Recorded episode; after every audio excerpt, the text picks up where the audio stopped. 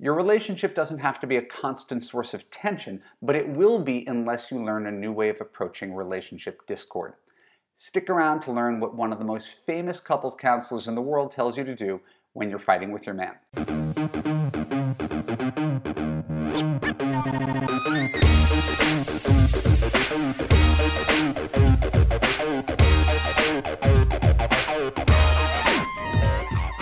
I'm Evan Marc Katz, dating coach for smart, strong, successful women, and your personal trainer for love. Welcome to the Love You podcast. Keep listening to learn how to diffuse conflict within your relationship. When we're done, I'll let you know how you could apply to Love You and create a passionate relationship that makes you feel safe, heard, and understood. So, first, a quick note about me. I don't watch other people's YouTube channels. I don't subscribe to anybody else's mailing lists it's not that I don't think other people have something valuable to say, because of course they do. But in general, I get all of my material from three different sources. Number one, coaching women live on the phone. Two, my own relationship experience, which goes back 25 years. And from reading books and articles with hard scientific data. Um, I don't listen to what other YouTube people say.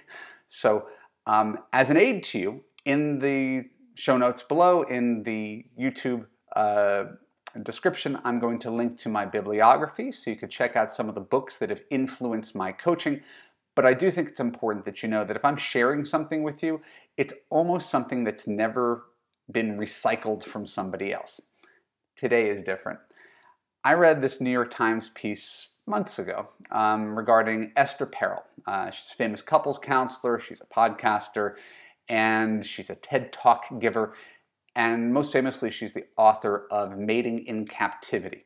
And I found that she was offering advice that really, really resonated with me and the type of advice that I offer to my clients in Love You. That's why I wanted to share it with you today. So instead of just trying to capture the essence of what she said in this New York Times piece, I want to read a few things verbatim and then riff off of the things that she said and how it applies to your love life. Um, so, first, she says, if you start with the yes, you will fight differently. You will actually have a different argument because you could diffuse it with humor. And that's something that really resonates with me because that's the thing that keeps my wife and I together, starting with yes. Um, it's an echo of the overarching theme of Love You about being a yes person. Now, sometimes when I tell women to become a yes person, they recoil a little bit. Maybe you're doing it right now. And the argument for recoiling is, but I was a yes person in my relationship. I said yes all the time. I had no boundaries. He walked all over me. Don't tell me to be a yes person. I got it. But that's not an argument against being a yes person. It's an argument for choosing better men. Right? So let's not muddy the waters. Being a yes person, being agreeable, trying to make your partner happy is a good quality. It just doesn't work if you've got a, don't have a partner who's committed to making you equally happy. So let's not confuse the two. So a few weeks ago, I even did a uh, did a podcast about this. There was a video where you said you can't give too much, you can only give to the wrong guy. Same idea here. Being a yes person trying to find a way to give your partner 95% of what he wants, right? Or in my case, what she wants, is the ticket to relationship happiness. If you're gonna say no, right, it should be, if you're ever gonna say no to a guy, in other words, it should be relatively sparing. Gotta be careful with how often you say no. If you say all, no all the time, you're gonna have a lot of fights, a lot of battles, especially when saying yes costs you nothing. So remember, saying yes to most things is a good idea, it doesn't mean that you should never say no. In general, don't you want a husband who says yes to you most of the time? Of course you do. That's what men want in a wife as well. Begin by saying to yourself, what are the one or two things that they have done that I can appreciate? Otherwise, it's whatever is negative, that's what I'll highlight. And whatever is positive, I'll end up taking for granted. If we made it on time, it's because there was no traffic. And if we got there late, it's because of you. That's how relationships work, unfortunately. So the negative is attributed to the other person, and the positive is just taken, well, that's just the way it should be. And you can be all entitled about this and say, well, there's no reason I should appreciate that because I've done a whole bunch of things and you haven't appreciated them either. But the productive thing is to start with you. You want to change the other, you change you. And that was quoting Esther Perel. It sounds a lot like the kind of things that I talk about too, does it not? So this is a love you principle.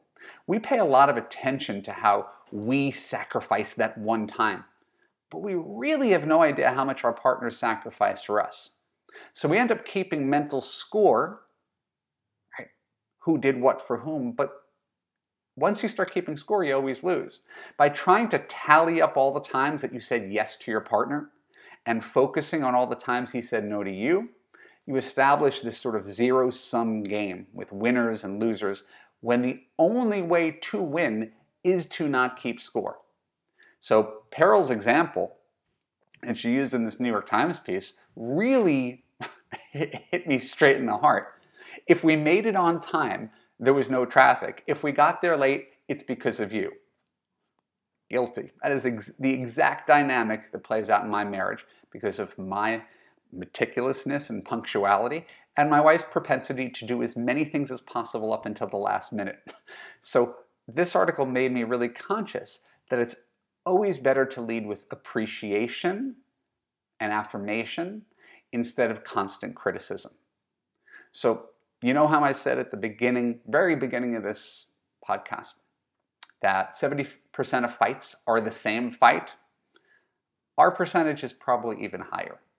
And again, I don't mean to make this about me, but it's my way into sharing this and try to make this universal. In our marriage, we just argue when it comes to how to get things done. Right now, that could accomplish a lot of things. Right, that's planning for a party, packing for a vacation, doing a family holiday, going to the beach, anything that requires some preparation turns into the same dynamic. My wife, lover, thinks that we need to plan like our lives depended on it. I don't see this as the same life and death situation. And the consequences is that there's friction because there's a finite amount of time and we choose to use it differently. So we, lo- we took one less day of our honeymoon in Thailand because my wife needed an entire 24 hours to pack after our wedding, even though we knew our wedding was coming up for six months. Um, a four hour Saturday barbecue with another family may take up Friday night, all of Saturday, and half of Sunday. And again, two reasonable people could disagree. My wife thinks that this is normal and healthy, and this is what needs to be done to pull off a good party or a good vacation. I think we can get by with a lot less effort. You don't need to pull three straight all nighters to make a spreadsheet with the weather, plan for different out- outfits and for morning and night, and accessorize all your earrings with each outfit. But my wife disagrees. This is the way she wants to do things. This is the way she's comfortable, and it brings her joy to do it. And because she's an autonomous human being, she gets her way. And I lose my wife for a week around every party and holiday and trip. So how do we deal with the fact that we just view the world differently? And this is the, literally the only thing we fight about in our entire marriage. How do we deal with the fact that we view this differently and place different importance on things? Humor, resignation, love. I joke about her way of doing things. I'm doing it with you right now. I make ample use of reading my phone or trying to sleep when she has the light on at 4 a.m., trying to put on every single outfit before we go away. And ultimately, I recognize and try to embrace that this is who I married. And that the positive part of my wife's OCD is that she thinks of everything legitimately and she prepares everything and she throws one great party. So that's what Perel meant when she said to appreciate the positive as frustrated as I might be by my wife's methodology, which is different than mine and may disagree with the amount of time she spends to be perfect, I always remember to compliment her. It just happened yesterday. We had two families over. I always remember to compliment her because this is something she takes pride in. It takes effort, but leading with praise is far more effective for our relationship than leading with criticism. Once criticism becomes the default language in your marriage, you're in trouble because it's hard to focus on the positives when all you see are the negatives.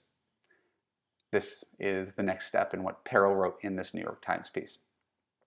I would say that it's really important to normalize this You know that this is what happens to couples under stress. They will turn on each other, they will take things out on each other because they don't feel they can control the bigger picture. If you could think about that third party called the relationship and do certain things because the relationship needs it, even if it's not what you need, that will give you a very helpful framework. So, this is month five of my Love You course at great length. There's a section specifically on one topic, a whole week, called How to Talk with Men. Now, all relationship discussions have to start from a place of problem solving rather than attacking. So, if I'm talking to my wife and I, you know, I can't, I'm not going to get anywhere telling her my bluntest feelings. It's, I think it's silly for you to spend this much time packing. That, that's, it's not constructive. It's not helpful. So what I will say is, honey, is there anything I could do to help? Or you seem really tired and burned out. Maybe you should call it a night. The focus is on making her feel better, how to solve the problem as a team, rather than attacking her for being at the root of her own problem. Now, to be clear, this doesn't necessarily change anything. My wife is still going to do whatever she does, regardless of my opinion, but she will be left with the feeling that I care about her and I want to support her and I'm part of a team oriented solution. So, this is, a, again, a sort of a universal principle. Challenges in life right, are an opportunity for problem solving. Disagreements in, within a couple are an opportunity for problem solving, even getting closer.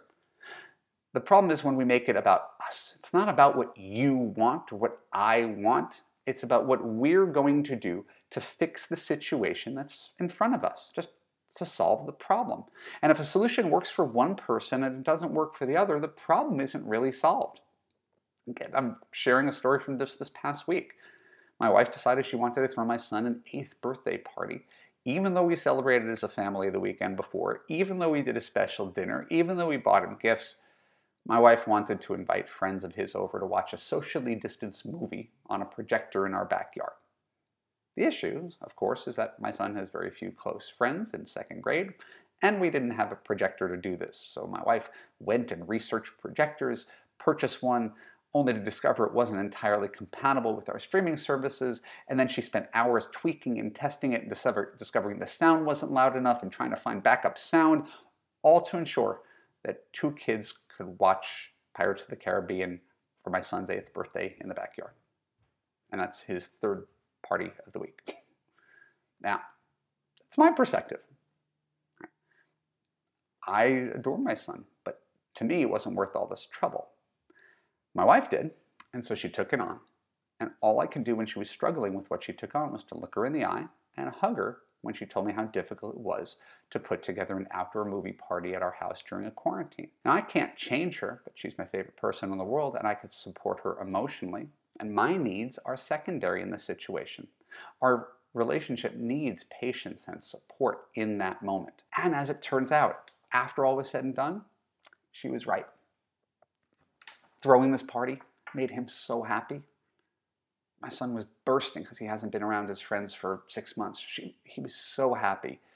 And I felt petty for thinking this was a waste of time just because I wouldn't have taken the same time to do it. So that's the thing is sometimes you get the opportunity to realize, ah, my natural instincts aren't always right just because I feel a certain way doesn't mean it's right or universally right because all of that effort turned out to make my son really, really happy and he's going to be coasting on that memory for a pretty long time. So to wrap up this piece about your making your relationship more important than your desires, my wife asked me last month, you know, what should, what should we do for your birthday? And I told her all I wanted to do was to be able to make decisions for one day. I get to choose how long we stay in the pool. I get to choose the board game we play. I get to choose the dinner and the movie. And that was my one special day because I didn't have to compromise for that one day. But the rest of the time, it's about us, everybody. It's not about me. And any person who doesn't fundamentally get that is someone you shouldn't even consider as a long term relationship partner.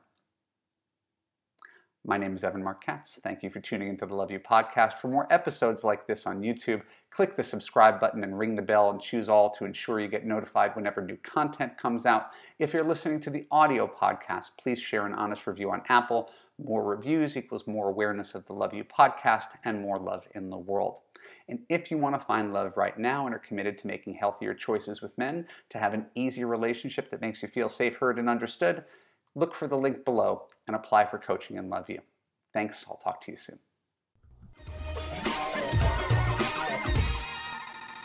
Are you the woman who is everything except your man? You can have the relationship of your dreams and you don't have to change to get it. In Love You, you will gain confidence, let go of unhealthy relationship patterns, learn to trust your judgment, understand and attract quality men, assess long term compatibility, and create a passionate, unconditionally loving relationship with a partner who puts you first, never lets you down, and always makes you feel safe, heard, and understood. Go to www.evanmarckatz.com and click on the apply button to get started.